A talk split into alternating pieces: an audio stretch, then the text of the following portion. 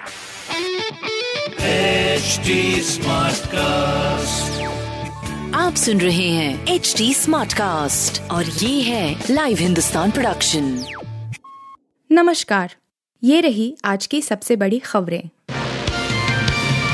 सेना को कुछ होता है तो मुंबई जलती है। हाई अलर्ट पर पुलिस शिव सैनिक बढ़ा सकते हैं सरकार की मुश्किलें।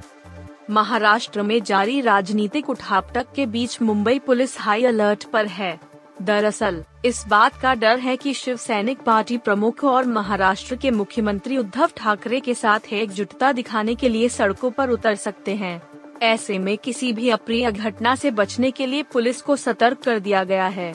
माना जा रहा है कि महाराष्ट्र का राजनीतिक संकट अभी कुछ और दिन तक जारी रह सकता है। जानकारों का कहना है कि अगर सैनिकों को हिंसा फैलाने से नियंत्रित नहीं किया गया तो यह केंद्र के लिए एक मौका हो सकता है। राष्ट्रपति शासन लगाने की सिफारिश की जा सकती है। ऐसे में मौजूदा सरकार के पास सत्ता बनाए रखने का मौका नहीं होगा।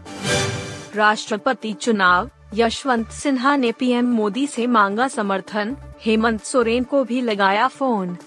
राष्ट्रपति चुनाव में विपक्ष के उम्मीदवार यशवंत सिन्हा ने शुक्रवार को प्रधानमंत्री नरेंद्र मोदी और रक्षा मंत्री राजनाथ सिंह से 18 जुलाई को होने वाले चुनाव के लिए उनका समर्थन मांगा। सिन्हा ने झारखंड के मुख्यमंत्री हेमंत सोरेन को भी फ़ोन किया और उन्हें झारखंड मुक्ति मोर्चा की उस प्रतिबद्धता की याद दिलाई जब उन्हें सिन्हा राष्ट्रपति चुनाव के लिए संयुक्त विपक्षी उम्मीदवार के रूप में नामित किया गया था। राष्ट्रवादी कांग्रेस पार्टी, राकाम्पा के सूत्रों ने कहा, हमने अपना अभियान शुरू कर दिया है और चुनाव में समर्थन लेने के लिए सभी तक पहुँचेंगे। दिल्ली एनसीआर के वायु प्रदूषण पर लगेगी लगाम।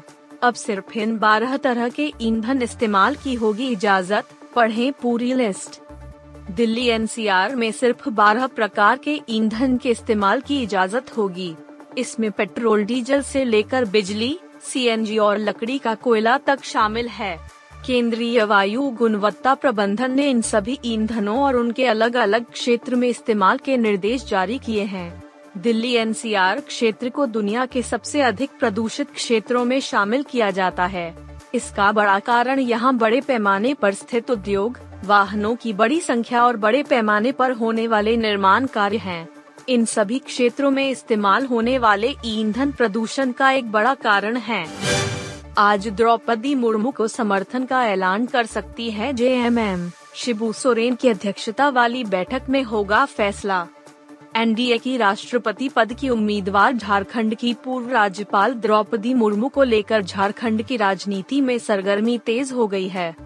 भाजपा जश्न मनाते हुए झामुमो को राष्ट्रपति उम्मीदवार को समर्थन के मुद्दे पर मौन तोड़ने की अपील कर रही है। पूर्व मुख्यमंत्री रघुवर दास ने झामुमो से राष्ट्रपति चुनाव को लेकर चुप्पी तोड़ने की मांग की है। दूसरी ओर झामुमो के कुछ विधायक द्रौपदी मुर्मू की उम्मीदवारी पर गौरवान्वित महसूस कर रहे हैं। झामुमो के कुछ विधायकों की निजी राय सोशल मीडिया पर झलक रही है। देश में द्रौपदी मुर्मू के लिए बन रहे माहौल को मद्देनजर रखते हुए झामुमो शनिवार को समर्थन के मसले पर फैसला कर सकता है।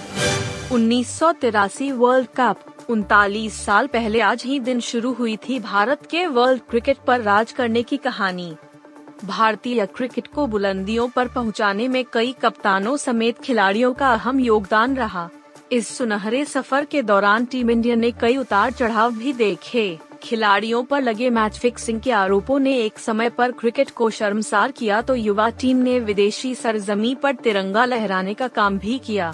मगर इस सफ़र की शुरुआत कब हुई यह जानना काफ़ी अहम है।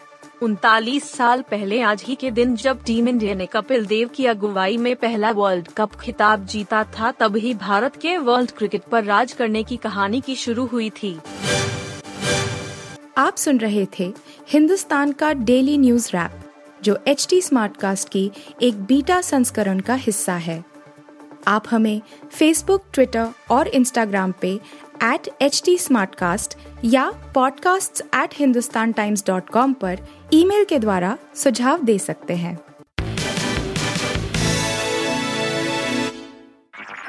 आप सुन रहे हैं एच टी कास्ट और ये था live Hindustan production HD Smartcast.